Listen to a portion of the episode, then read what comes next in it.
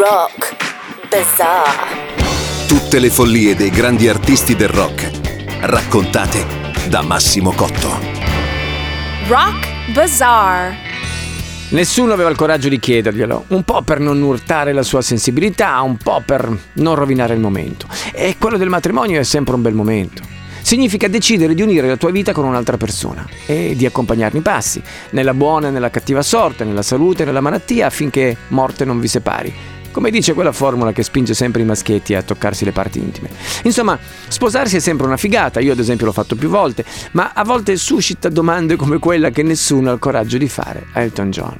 Siamo nel 1984. Elton si è sposato il giorno di San Valentino con il suo tecnico del suono, Renate Blowell.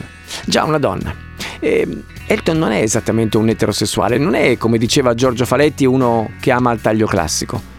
Nel 1976 a Rolling Stone aveva dichiarato che era bisessuale, ma tutti sapevano che non era vero. Elton John era gay, non bisessuale, e come avrebbe detto lui a matrimonio finito, ovvero tre anni dopo, non si può vivere in una bugia.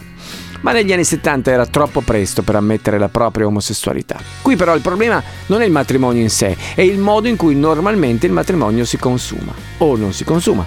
E allora a rompere gli indugi può essere solo un grande amico. E Rod Stewart è uno dei migliori amici di Elton John. Così Rod chiede, Elton scusa ma come farete a fare sesso? Ed Elton, oh mi basterà fissarlo con un paio di bastoncini da ghiacciolo.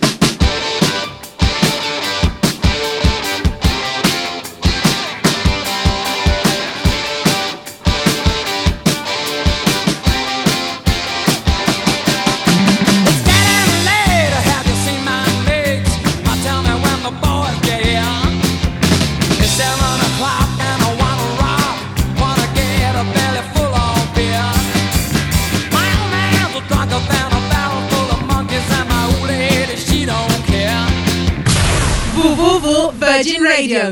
Punto.